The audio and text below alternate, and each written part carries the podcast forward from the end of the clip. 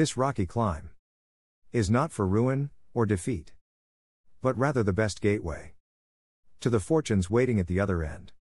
Far removed from the gloating water, spiteful, splashing with might, drenching the feet. Just to distract, as you're cross the Rubicon, despite the resistance. This rocky climb is your Augustus, a rebirth. Handle it, like a victory parade. When the valiant one, gallantly rides, on a horse. Through the pebbled roads, ignoring the biting edges. Until he reaches the triumphal arch, glowing with happiness. For within his grasp, is the crown of glory, the reward for courage.